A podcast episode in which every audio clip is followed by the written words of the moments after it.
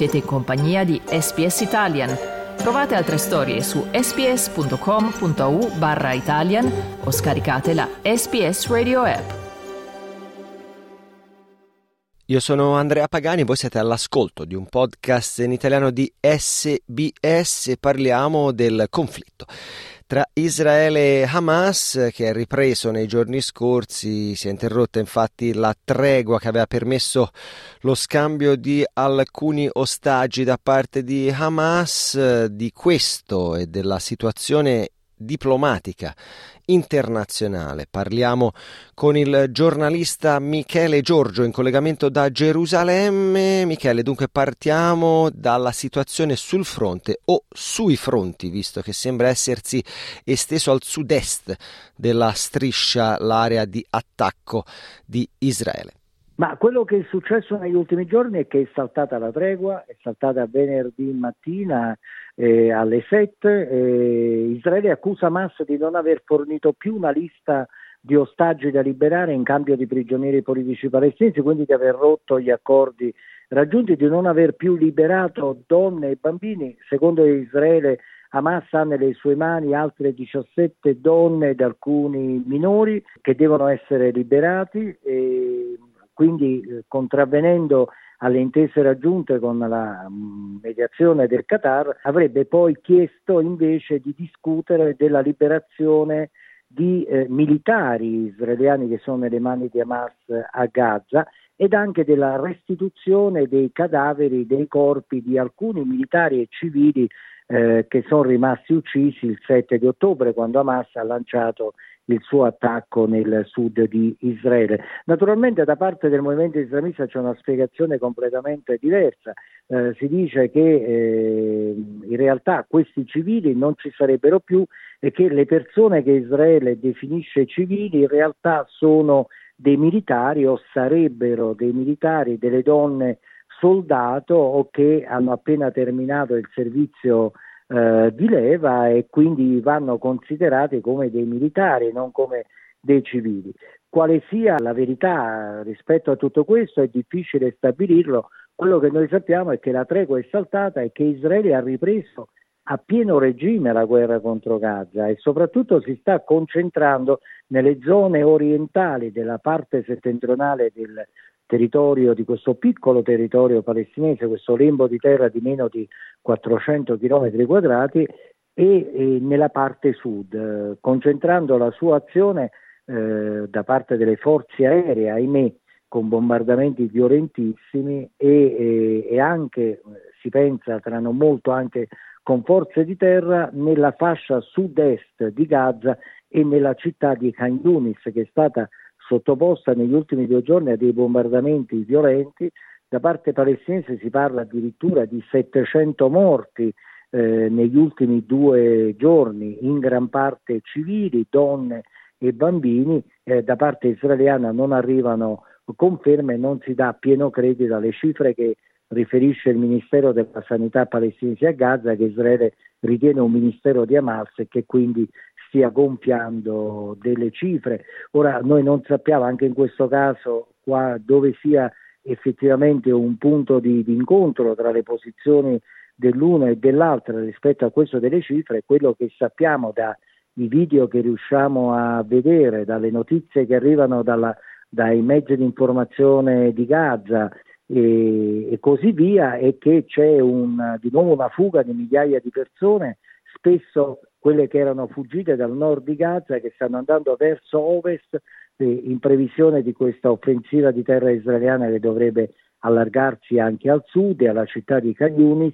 e sappiamo che sicuramente sono avvenuti dei bombardamenti molto molto violenti da parte dell'aviazione israeliana, tant'è vero che la stessa aviazione, le stesse forze armate israeliane non negano di aver lanciato centinaia di attacchi sulla striscia di Gaza, anche sul sud, che doveva essere un po' il riparo per gran parte della popolazione civile eh, palestinese, ma che evidentemente, dicono i palestinesi, invece eh, non c'è scampo da nessuna parte, non c'è nessun luogo, eh, nessun luogo sicuro. Nel frattempo eh, sottolineiamo anche il dramma delle famiglie degli ostaggi, degli ostaggi stessi naturalmente israeliani, c'è stata una manifestazione eh, sabato sera a Tel Aviv, al quale hanno partecipato anche alcuni degli ostaggi liberati che hanno chiesto di fare il possibile per riportare a casa tutti gli altri ostaggi israeliani e anche stranieri, lo ricordiamo ci sono ancora dei lavoratori thailandesi, asiatici nelle mani di Hamas e di altre organizzazioni a Gaza.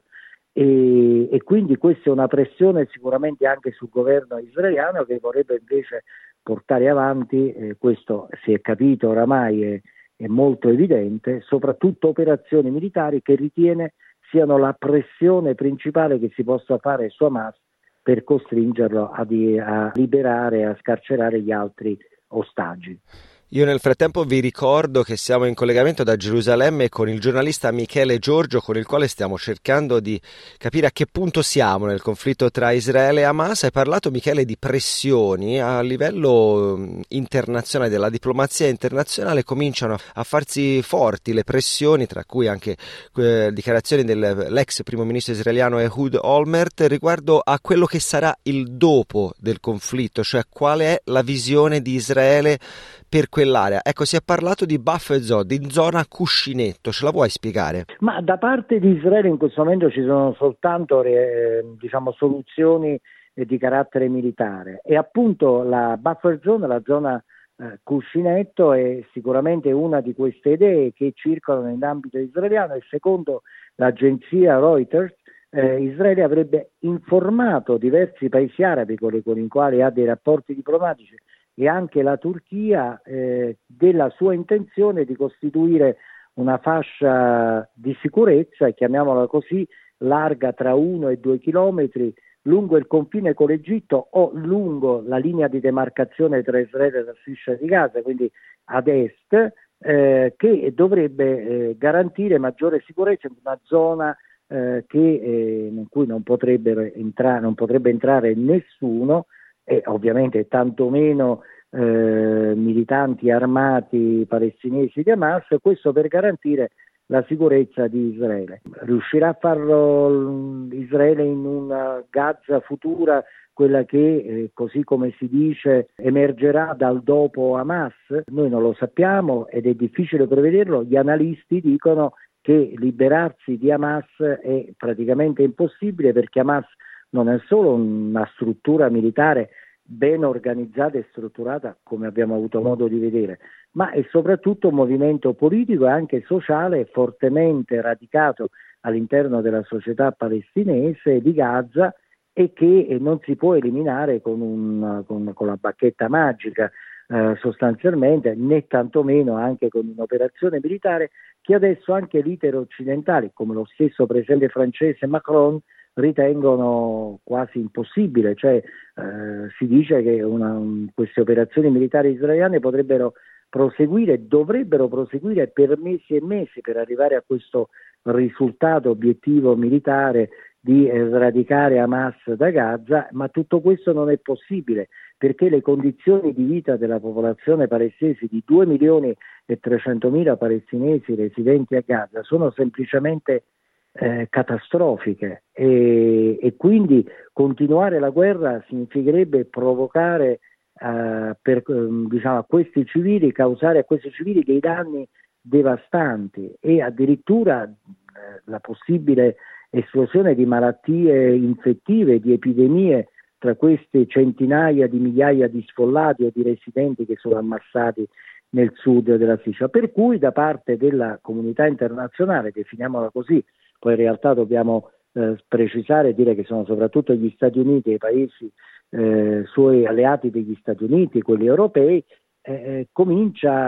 a, così ad emergere sempre di più la necessità e le pressioni su Israele affinché eh, trovi eh, una soluzione alla sua iniziativa militare che permetta anche di immaginare una Gaza governata in futuro da qualche entità, però per il momento da parte israeliana non ci sono delle soluzioni se non questa militare e appunto la zona cuscinetto di cui parlavamo eh, poc'anzi. Eh, mentre invece gli Stati Uniti insistono che la parte palestinese che dovrebbe subentrare ad Hamas è l'autorità nazionale del presidente Mahmoud Abbas. Mahmoud Abbas, Abu Mazen, così come è più conosciuto, e, ma Israele ha già più volte ripetuto lo stesso premier israeliano Netanyahu sabato sera ha continuato a ripetere che Israele non vuole l'autorità nazionale palestinese a Gaza e non vuole anche discutere della possibilità di eh, creare uno Stato palestinese al termine di tutta questa crisi devastante che è cominciata il 7 di, eh, di ottobre, eh, ragion per cui eh, il pessimismo prevale e si ritiene che in realtà questa crisi andrà avanti per mesi e mesi senza una vera soluzione politica a portata di mano. E per quanto riguarda invece Michele il mondo arabo, questa che hai sott- descritto eh, e analizzato eh, in questi ultimi minuti è la situazione, le posizioni del mondo occidentale riguardo alle politiche e alle strategie di Israele. Ecco, invece dalla parte del mondo arabo qual è il sentimento, cosa si dice e quali potrebbero essere gli sviluppi? Beh, naturalmente il mondo arabo ragiona in modi diversi a seconda dei paesi, non, che, eh, non è che ci sia un, un, solo pensiero rispetto a Gaza, Israele e tutto il resto. Sappiamo che Israele anche in questi ultimi anni ha, ha stabilito nuove relazioni con il mondo arabo e sembrava poterle portare avanti. Poi questa crisi ha un po' capovolto tutta la situazione perché si parlava da qualche tempo della possibilità che Israele e l'Arabia Saudita potessero normalizzare le loro, eh, le, i loro rapporti, le loro relazioni, eh, naturalmente sulla base di determinate condizioni. Si sapeva addirittura anche di una forte mediazione americana per eh, arrivare a questo accordo tra il più influente e potente adesso dei paesi arabi e Israele. Tutto questo si è capovolto, si è fermato e adesso è paralizzato e nel mondo arabo ci sono forti preoccupazioni eh, rispetto a ciò che potrebbe accadere. Sicuramente i paesi arabi che sono alleati degli Stati Uniti e quelli che in particolare hanno i rapporti con Israele vorrebbero che questa guerra finisse subito perché eh, loro hanno stabilito delle relazioni con Israele o intendono farlo ma le loro popolazioni non sono affatto sicure che questa sia la strada giusta e soprattutto guardano con sgomento e anche con rabbia al fatto che a Gaza ci sono dei bombardamenti aerei violentissimi che prendono anche di mira aree residenziali. Eh, sentiamo parlare ogni giorno di decine, di centinaia di morti talvolta e tutto questo crea ovviamente nel mondo arabo nelle popolazioni arabe un forte risentimento nei confronti di Israele e dell'Occidente degli Stati Uniti che minaccia la stabilità degli stessi regimi arabi. Ecco perché eh, non c'è un atteggiamento eh, come dire, di ostilità eh, nei confronti di Israele da parte dei paesi che hanno delle relazioni diplomatiche con lo Stato ebraico, ma sicuramente c'è la necessità che sottolineano questi paesi che questa guerra abbia fine e che le sofferenze del popolo palestinese eh, debbano terminare nel più breve tempo possibile e che riparta anche la ricostruzione di Gaza, cosa che tra l'altro è particolarmente lontana anche perché sulla base del ragionamento che facevamo prima, cioè non ancora abbiamo capito Israele che, che cosa intenda fare di Gaza in futuro, ci sono voci che parlano di un Israele che potrebbe occupare metà di Gaza, la parte settentrionale, eh, la famosa zona cuscinetto di cui parlavamo prima, per cui non c'è un'idea precisa e questo eh, ehm, crea ancora più ansia nei regimi arabi eh, alleati degli Stati Uniti o che hanno rapporti con Israele perché eh, creano, diciamo, questa situazione crea delle tensioni all'interno delle loro popolazioni. Eh, quindi è difficile dire quale sarà l'atteggiamento in futuro dei paesi arabi se dovesse continuare questa crisi, quello che è certo è che al momento tutti i paesi arabi in coro vogliono la fine della guerra. Cliccate mi piace, condividete, commentate, seguite SPS Italian su Facebook.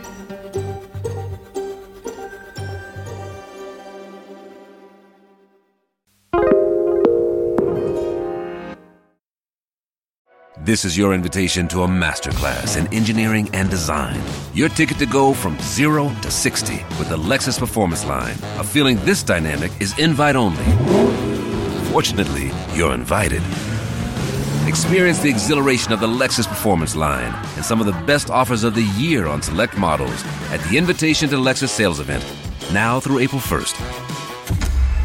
Experience amazing at your Lexus dealer.